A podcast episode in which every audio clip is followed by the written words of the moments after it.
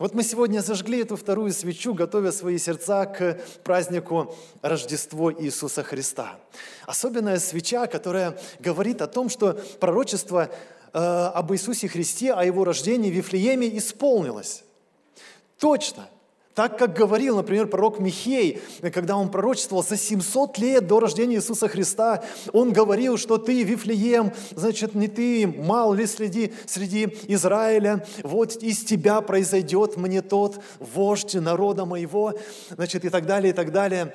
И в определенное время это исполнилось. Мы вспоминаем о том, что это пророчество исполнилось, но также... Особенным является тот путь, которым шли Иосиф и Мария к тому, чтобы это пророчество исполнилось. Этот путь из Назарета, где они жили, в Вифлеем. Я думаю, там множество было особенных переживаний у этой семьи, но думаю также, что прежде всего эта история все-таки о Боге, о сверхъестественном и всемогущем Боге, который может абсолютно все, все могущество которого проявляется не в том, что Он, ну вот так вот, э, поставил бы людей в определенные условия, в которых бы по-другому вообще никак нельзя было э, поступить. Я вообще удивляюсь, как Бог доверил своего Сына Марии, девушке какой-то, вот э, написано, он взошел перед ним, как росток э, из сухой земли. Видели когда-нибудь росток из сухой земли? Видел кто-нибудь? Он же маленький такой. Кажется, нажми на этот росток, и все, нет ростка. Ну, э, сколько потребовалось бы усилия, чтобы, ну, уничтожить Марию, казалось бы. Девушка молодая, но внутри себя носит Сына Божьего. А позаботиться о ней Бог доверил Иосифу, плотнику из Назарета, у которого нет особенной власти в обществе, у которого нет каких-то особых сил, который достаточно бедный был. И вот в такие условия Бог помещает рождение своего сына и доверяет им. Мне кажется, если бы я подумал, чтобы точно что-то состоялось, я бы продумал, наверное, безопасность от начала до конца. Я бы, наверное, посадил их в какой-нибудь, куда-нибудь посадил бы в какую-нибудь изоляцию, чтобы никто не мог причинить им никакого вреда. И подождал бы, пока эти девять месяцев исполнятся, и чтобы там точно ребеночек родился, и чтобы все было хорошо.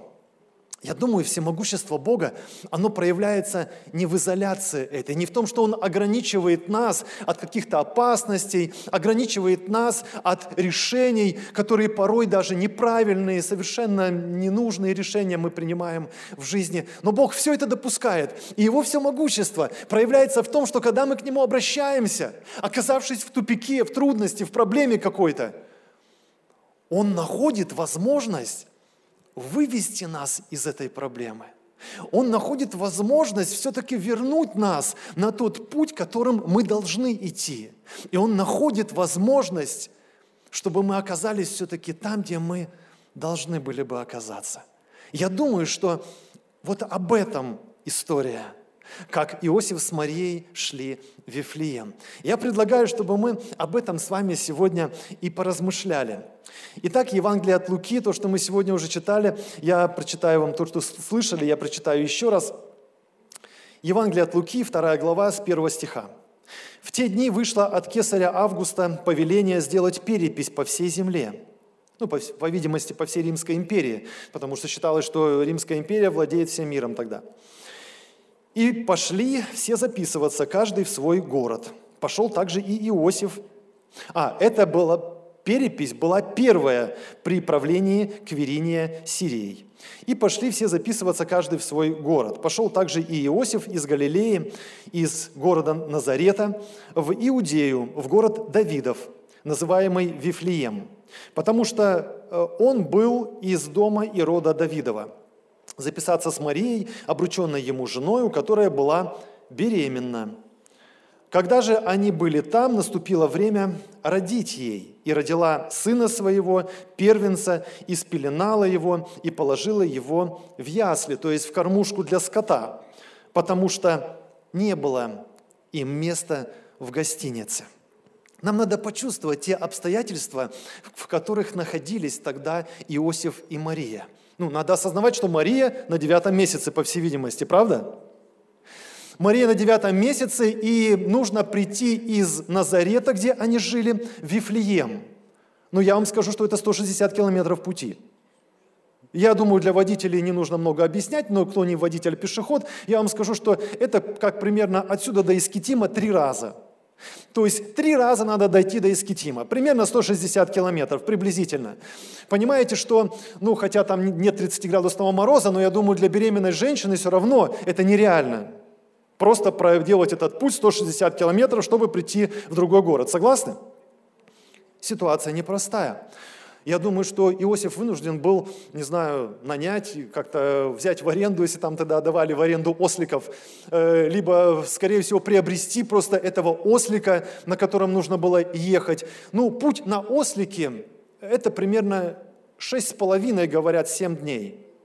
То есть неделю им нужно было путешествовать из Назарета в Вифлеем на ослике.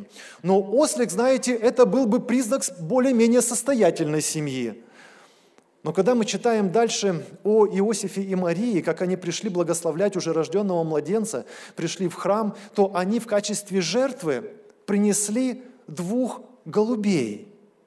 И это говорило о пожертвовании бедной семьи. Они не принесли, не привели туда тельца или еще какое-то животное в знак вот, этого, вот этой жертвы за рождение сына, но они принесли двух голубей. Видно было, что они были очень небогатые. Поэтому я думаю, что для Иосифа приобрести ослика, возможно, это стоило ему последних его всего, всех сбережений, которые он потратил, и вынужден теперь ехать, просто вести э, э, Марию, жену свою, на ослике. Вифлеем. Я думаю, что у них было достаточно вопросов. К Богу вопросов, возможно, друг к другу вопросов. Зачем нам ехать в Вифлеем? Почему прямо сейчас? Зачем это происходит? Почему все так это происходит? Возможно, Иосиф периодически посматривал на Марию и говорил: слушай, мы вынашиваем, ты говоришь, что мы вынашиваем, ты говоришь, что мы вынашиваем Божьего Сына, ты говоришь, что Дух Святой дал, и внутри тебя от, от Духа Святого. Я думаю, что у Иосифа были разные мысли и сомнения. Мне кажется, что если бы он просто молчал в то время, он бы уже был героем веры, потому что, поставь любого мужчину на его место, я думаю, у него было много вопросов. Мария, как же так? Закон говорит, что если мы с Богом, то у нас должно быть все хорошо. Если с Богом, Он благословит рождение, Он даст нам много детей, Он обеспечит, у нас будет достаточно финансов. И вот ты говоришь, мы вынашиваем Божьего Сына, который пришел внутрь тебя, Духа Святого, но мы идем сейчас сто шестьдесят километров в Вифлеем. Я потратил последние деньги на этого ослика, и ты должна как-то доехать. Беременная женщина на девятом месяце, сто шестьдесят километров. Неделя пути на ослике. Почему все так? Возможно, Мария все эти семь или шесть ночей плакала, я думаю, возможно, так. Она задавала Богу вопрос: Господи, почему так? Почему так? Я думаю, что любой из нас сегодня бы легко ответил им на эти вопросы, скажет: Иосиф, Мария, вы чего? Сын Божий должен родиться в Вифлееме, вы чего, не читали, что ли? Пророки пророчествовали об этом, как же спасется весь мир? Вряд ли они думали тогда о спасении всего мира. Я думаю, что им было очень непросто во всей этой ситуации. Но любой из нас бы сказал: Иосиф, Мария, это стоит того. Потерпите, неделька пути, да вы что? Это самое грандиозное событие, которое когда-либо происходило на земле. Сын Божий пришел на землю. Это же так круто! Не знаю, получилось бы у нас вдохновить их или нет, как вы думаете? Но мне кажется, что там небожители, которые сегодня смотрят порой на наши ситуации и понимают, к чему эта ситуация должна нас привести, и какой Божьей славе должна привести, и кто там должен родиться в результате всей, всего этого нашего путешествия. Я думаю, там ангелы и небожители, которые уже раньше там на небесах, они бы, наверное, закричали, сказали: ну ты чего, Оля, Сережа, Андрей, Василий, ну ты чего переживаешь? Это же ты даже не представляешь, разве не веришь Богу? Ведь ты в Его руке. Ведь ты разве не, не, не представляешь, не размышляешь о том, что ждет в конце этого пути? Да все эти временные страдания, да ничего страшного. Не знаю, как у меня получается вдохновить вас в ваших ситуациях. Нормально, да? Спасибо, Геннадий Фалалеевич, что ободряете меня. Я думаю, что вот друг друга у нас ободрять как-то, ну, лучше получается. Когда какая-то проблема, и мы, мы можем, на самом деле, вот, Иосифа с Марией мы бы вдохновили наверняка. Но вот когда наша ситуация, нам так трудно поверить, что прямо сейчас в этой ситуации это Бог нас так ведет. И у нас возникают вопросы, почему, почему, зачем это все так, Господи, да неужели ты, ты можешь сейчас меня направлять вот так? Вы знаете, первую мысль, которую я хочу вам дать, мне кажется, ради того, чтобы привести нас туда, где Бог нас хочет видеть, ради той славы, которая должна открыться в нашей жизни, Божьей славы, иногда Ему нужно создать какие-то обстоятельства, которые вообще не вмещаются в человеческий разум. Иногда Ему нужно повернуть что-то в жизни нашей, в судьбе нашей так, что мы даже не, не можем понять, как это вообще, для чего это. Мне кажется, подобная ситуация была у Иосифа с Марией. Вы обратили внимание, что написано, что это была первая перепись при Квиринии. Вообще-то об этом достаточно есть споров, потому что э, все знают перепись, которая была в шестом году от Рождества Христова. После этой переписи было иудейское восстание, иудеи были возмущены этой переписи, потому что там имущество считалось, там и все такое, не просто такая перепись, и там было восстание, там была война после этой переписи, и Иосиф Флавий, этот иудейский историк, он отмечает в своей книге очень конкретно эту перепись, и люди, так поверхностно рассуждая, говорят: Евангелие от Луки, ерунда, вы чего, посмотрите, вот историк Иосиф Флавий, он отмечает, что в шестом году была перепись, а здесь, как Как будто вы все подтасовываете, чтобы показать, ну вот эта перепись была на самом деле. Но если внимательно почитать эту книгу, и это просто факты, которые я вам говорю, то вы можете увидеть, что тот же Иосиф Флавий, он отмечает и эту перепись. Но он ее отмечает как бы на фоне других более важных, казалось бы, событий, как бы мельком говоря, что ну вот когда, и там как бы определенными фразами говоря об этой переписи, но не, назов... не, не придавая ей особого значения. Поэтому, если смотреть поверхностно, кажется, ну что-то, что-то не так. На самом деле было как минимум две переписи. Да, вот эта знаменитая, известная, после которой было восстание, оно было в шестом году от Рождества Христова. Это правда, но также правда, и евангелист Лука отмечает это. Он говорит, это была первая перепись.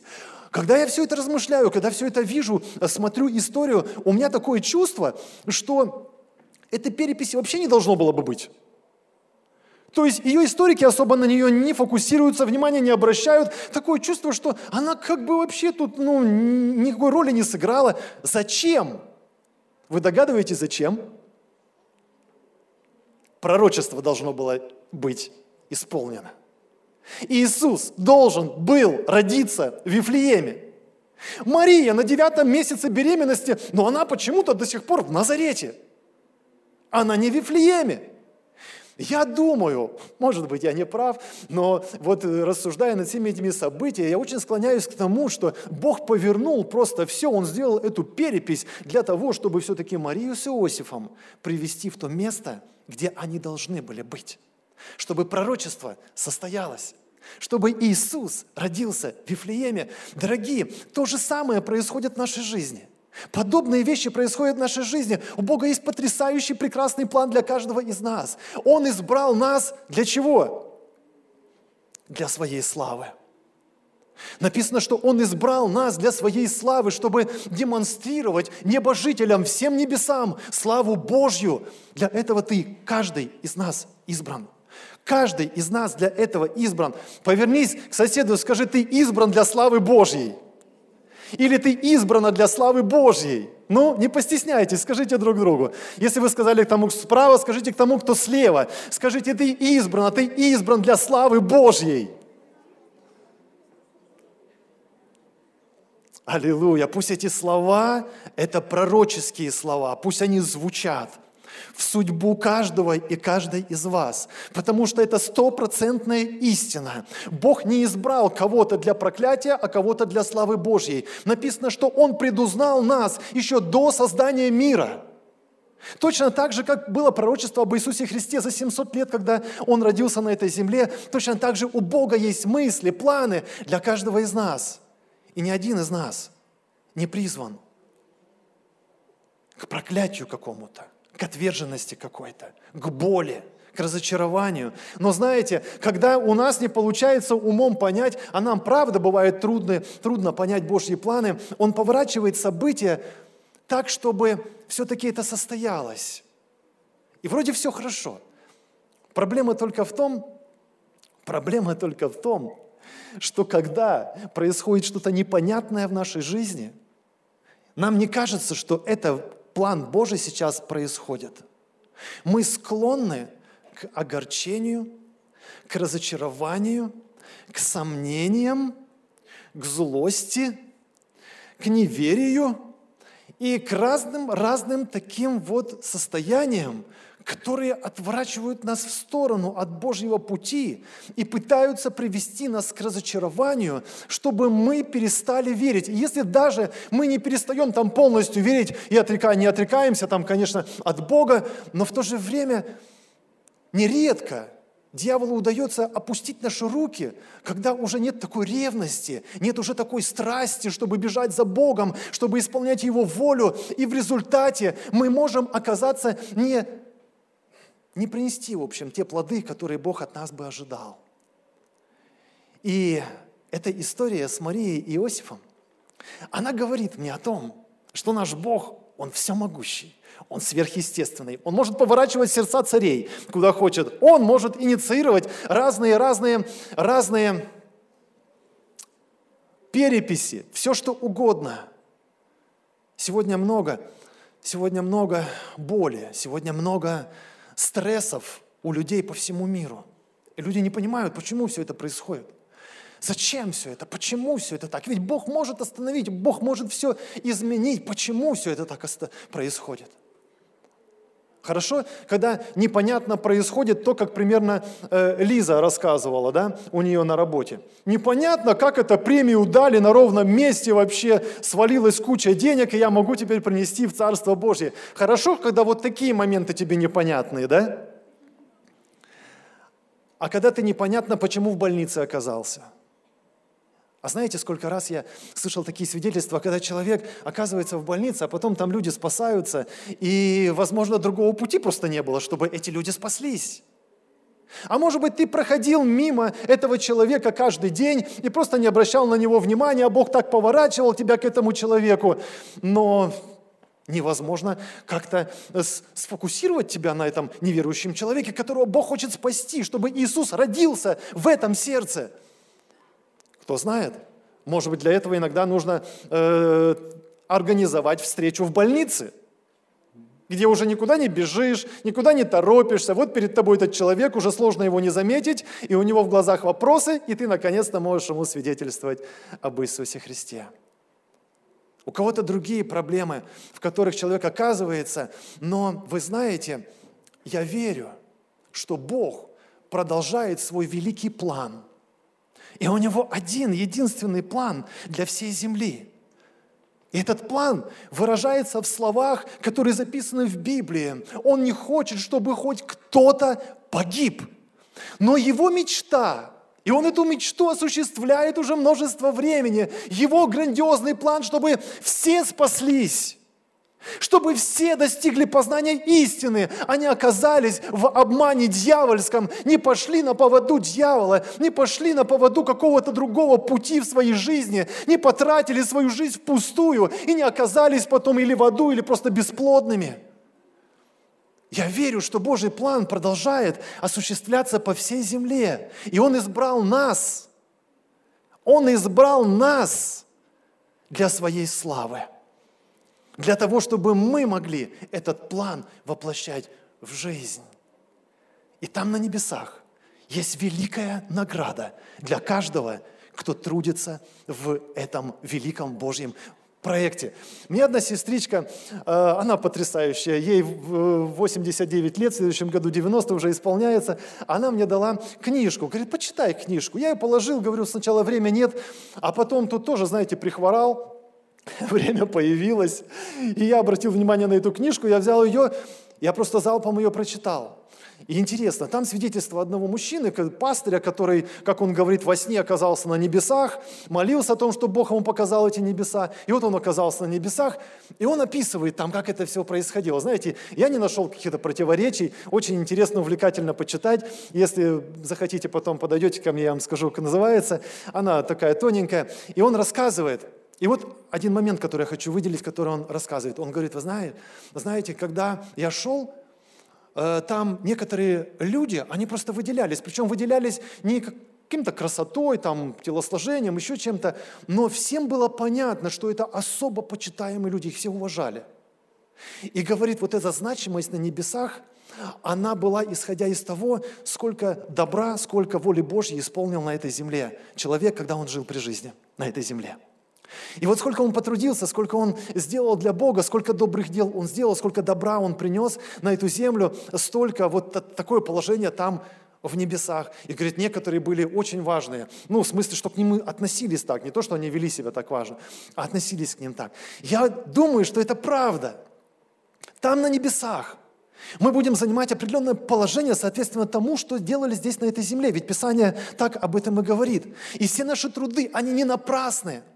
Все вот эти наши страдания, переживания за дело Божье, они не напрасны. Поэтому в чем бы ты ни находился, что бы ни происходило с тобой, Писание говорит, ну не смущайся, ну не огорчайся, потому что все братья и сестры переживают что-то подобное, потому что никто из нас не может понять путь Божий, но давайте поверим, Он ведет нас к тому, чтобы Его имя прославилось через нашу жизнь. К тому, чтобы мы стали способны, нашли время, силы, и чтобы у нас получилось все-таки что-то сделать для Господа. Аминь. Он направляет нас порой через неприятные для нас обстоятельства. И для Марии с Иосифом это было тоже очень непросто. Поэтому это все ничего. Но я хочу вам дать пять советов. Пять советов, которые, я думаю, помогут нам на этом пути. Вот первый совет. В любое время, что бы ни происходило в нашей жизни, нам надо продолжать верить. Нам надо продолжать верить. Я хочу сказать вам, как я это понимаю. Я думаю, вера состоит из двух частей. Это, во-первых, доверие Богу, и плюс, во-вторых, это верность Ему. Доверие Богу, оно должно выражаться в верности. Верить Богу – это значит остаться Ему верным в любой ситуации. Когда ты говоришь, я верю Богу, в Бога, я верю, что Он все-таки сделает, как Он хочет, Он приведет меня куда хочет, но ты идешь на компромисс с грехом, то, по всей видимости, это говорит о том, что ты не доверяешь все-таки Ему, ты не веришь Ему. Верить святому Богу – это значит доверять святому Богу, это значит оставаться Ему верным в любой ситуации. Аминь. И это первое, что нам хорошо помнить, потому что, знаете, все эти трудности, все эти непонятные пути в нашей жизни, они очень часто становятся причиной, почему наши руки опускаются, почему мы куда-то уходим в сторону, почему мы перестаем гореть для Бога. Пусть никакая трудность не остановит тебя в этой верности Богу. Аминь. Второе, что я хочу посоветовать. Когда непонятно ничего, надо попросить у Бога мудрость. Вы знаете, мне недавно э, тут посоветовали. Говорят, Женя, если у тебя не хватает мудрости, ты у Бога попроси. И я так-то, ну, я так-то и делаю. Ну, я на самом деле прошу периодически у Бога мудрости, потому что осознаю, что мне ее точно не хватает. Причем иногда катастрофически просто. То там, то там вижу свою глупость. И я прошу Бога мудрости, но здесь я тоже дальше стал молиться. И знаете, в этой молитве мне вспомнилось... Фраза такая из Писания. «Мудрость, сходящая свыше». Я прям остановился, думаю, интересно. Ну, правда, мудрость, сходящая свыше, получается, есть мудрость, которая не свыше сходит. Я открыл это место Писания, я хочу вместе с вами прочитать его. Это послание Иакова. Апостол Иаков передает нам вот эти мысли о мудрости. И знаете, я сначала скажу в два слова. То есть он говорит, что мудрость – Она выражается, интересно, как бы вы подумали, в чем она выражается? Ну, наверное, в мудром решении каком-то. Ну, конечно, наверное, в мудром поступке или в мудром слове каком-то. Вы знаете, все это послание, все его учение сводится к тому, что мудрость прежде всего должна выражаться в добром поведении. Вы удивлены? Ну, конечно, это... вы-то, конечно, нет. Хорошо, Иакова, третья глава, тринадцатый стих. «Мудр ли и разумен кто из вас? Докажи это на самом деле добрым поведением и мудрой кротостью. Но если в вашем сердце вы имеете горькую зависть и сварливость, и сварливость, то не хвалитесь и не лгите на истину». Это не есть мудрость, нисходящая свыше, но земная, душевная, бесовская. Паузу сделаем, понимаете? Ты можешь чувствовать себя очень умным, ты можешь доказать себе там кому-то или себе что-то, но если в это время тебя наполняет какое-то зло, ты раздражен, ты сваришь, ты нудишь, ты, значит, все раздражает тебя, забудь про мудрость свыше. Она ничего общего с этим не имеет. Надо это услышать. Ты просто должен остановиться и сказать: «Господи, я нуждаюсь в Твоей мудрости. Да, я все понимаю, но само наличие всех этих вещей говорит о том, что не надо лгать на истину. Ничего общего с мудростью, сходящей свыше, твое состояние не имеет, а это значит, ты находишься на опасном пути. Ты можешь увлечься этой бесовской, земной сначала мудростью, душевной и бесовской, и в этом есть большая опасность. Потому что, когда приходит бесовская мудрость, у тебя все по полочкам разложено. У тебя все сходится, ты все всем можешь объяснить. Только не остается и следа от мира, от радости, от присутствия Божьего, от Царства Небесного. Да помилует нас Бог от этого пути лукавого, и да поможет нам Господь вот через это, знаете, как бы сканировать себя и увидеть, в какой мудрости мы паркуемся. Но вот что нам для нас интересно. Значит, где, ибо где зависть и сварливость, там неустройство и все худое. Но мудрость, сходящая свыше, во-первых, чиста. Там нет ни лжи какой-то, там нет обмана, там нет какой-то нечистоты. Во-первых, чиста. Потом мирна. Она не скандалит, она не доказывает, она не раздражается, она не, не, не продавливает ничего. Потом мирна, скромна, послушлива. Мудрость послушлива. Потрясающе. Полна милосердия и добрых плодов. И при этом беспристрастно и нелицемерно.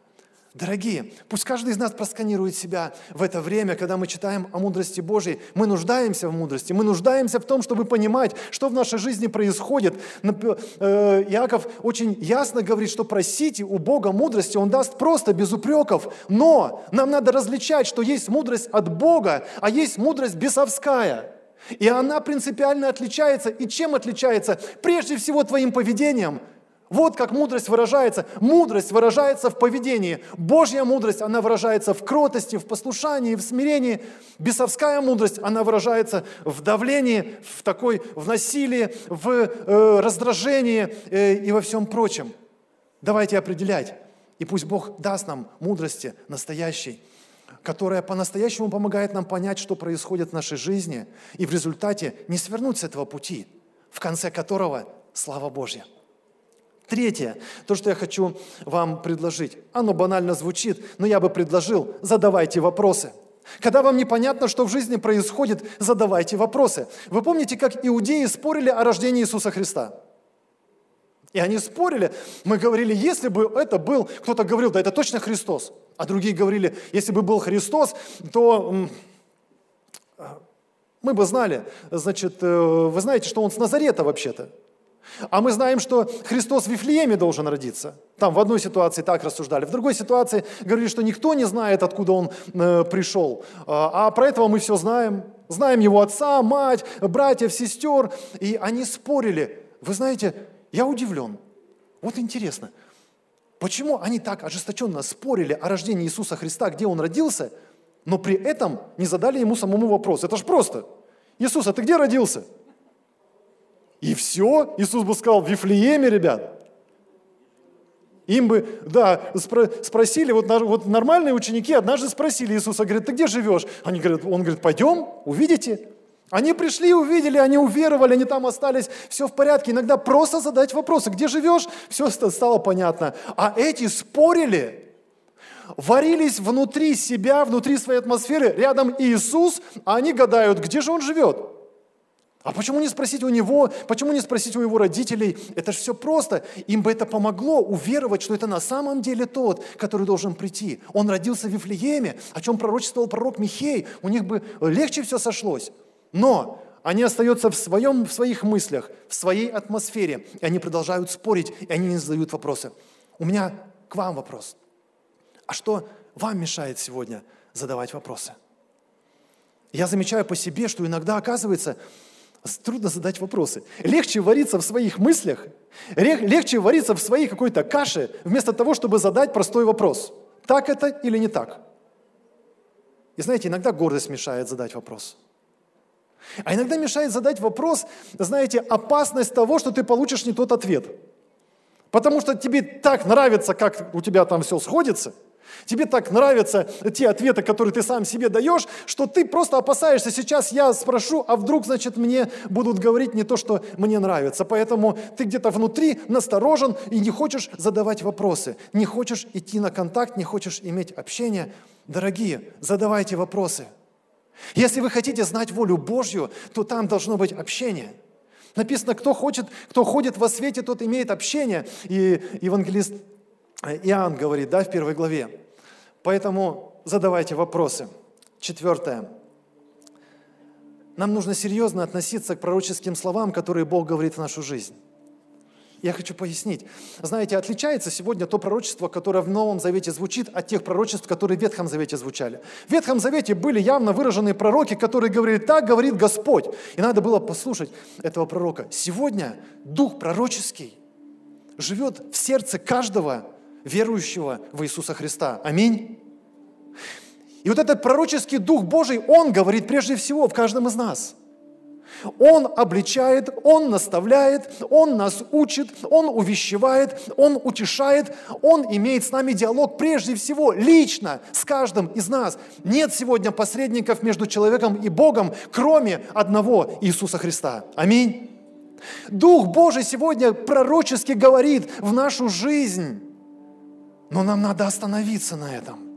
Когда нам непонятно, когда мы не обращаем внимания, он использует ближних, брата, сестру, кого-нибудь из верующих, в котором также он живет, чтобы подтвердить. И кто-то начинает тебе говорить.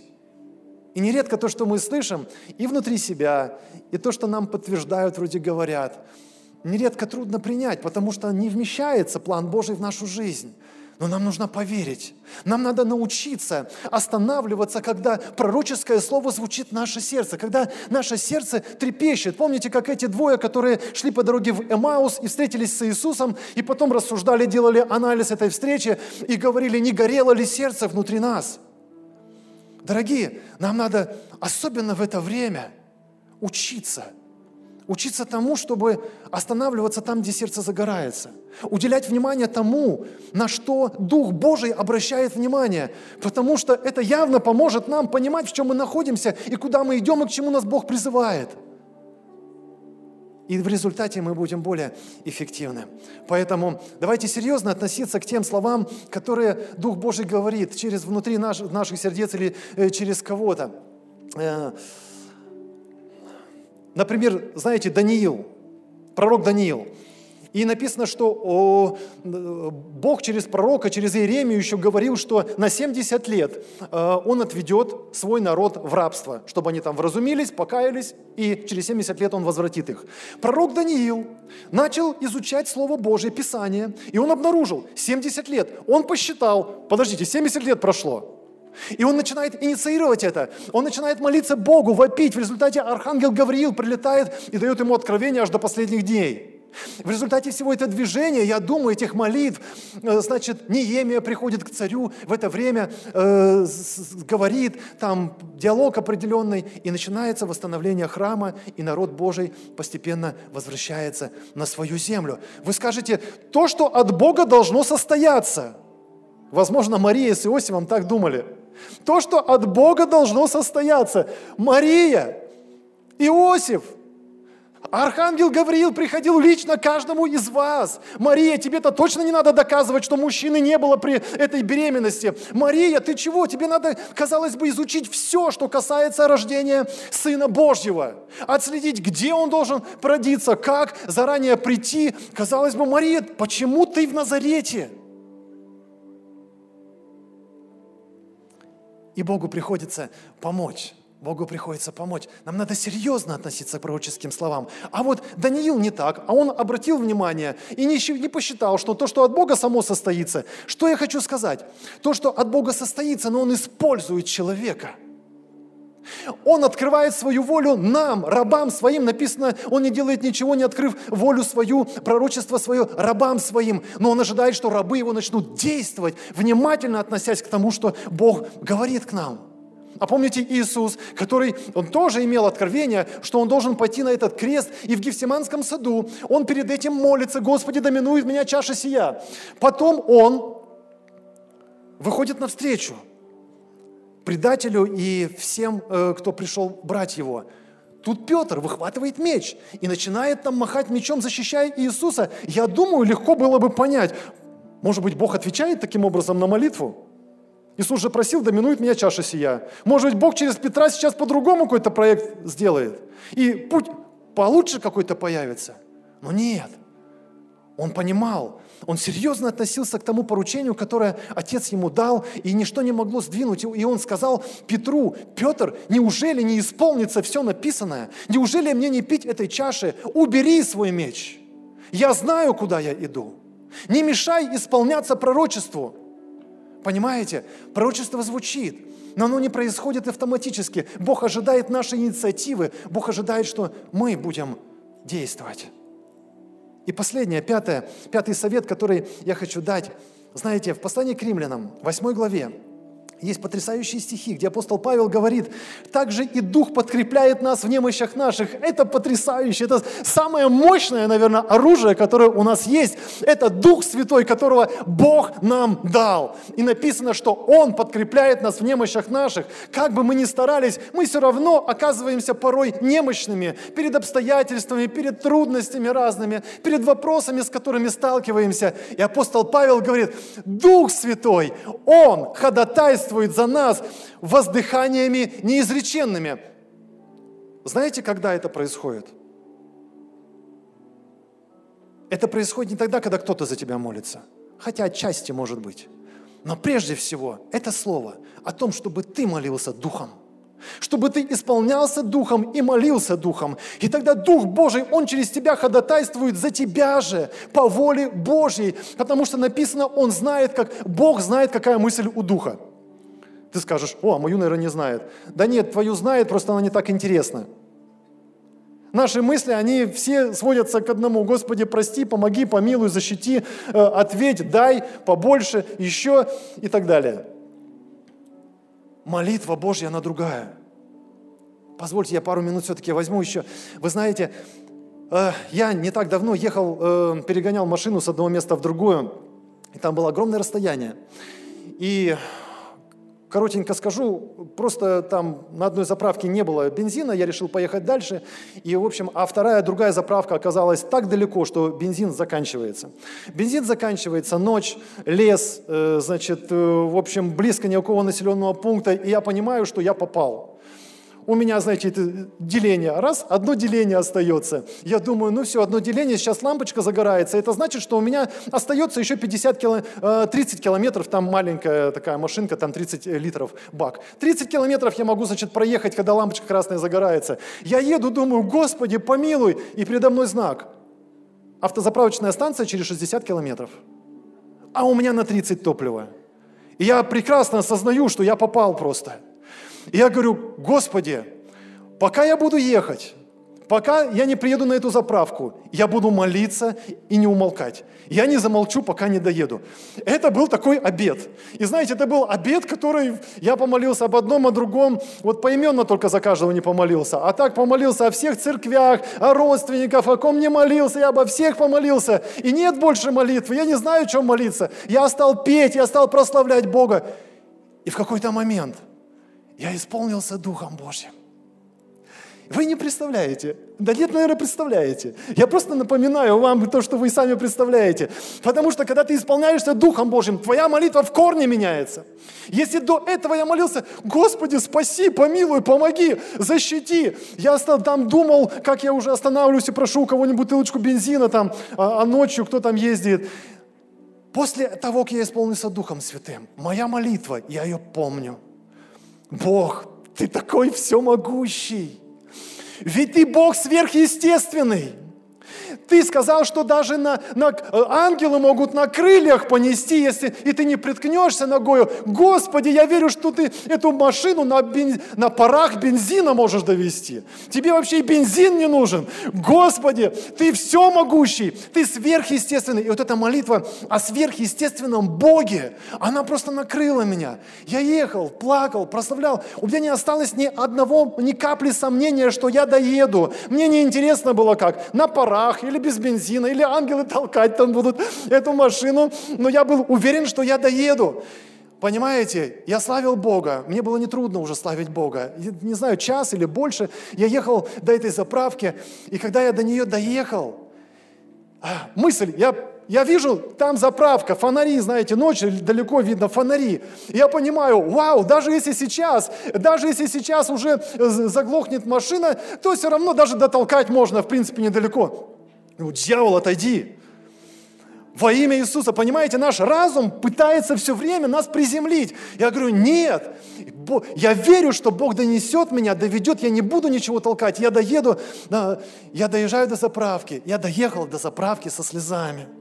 Понимаете, не от того, что вот Бог спас меня, я не оказался ночью в тайге, значит, не замерзал. Не от этого, а от того, что Бог дает мне почувствовать себя, Бог дает мне увидеть себя сверхъестественным, Бог расширяет мои пределы, Бог расширяет мое понимание о том, какой Он. Он сверхъестественный, Он всемогущий, Он любящий. Однажды Он пожертвовал Своим Сыном, Иисусом Христом, который пришел на эту землю и отдал свою жизнь за нас. Написано, как можно не верить, что Он любит.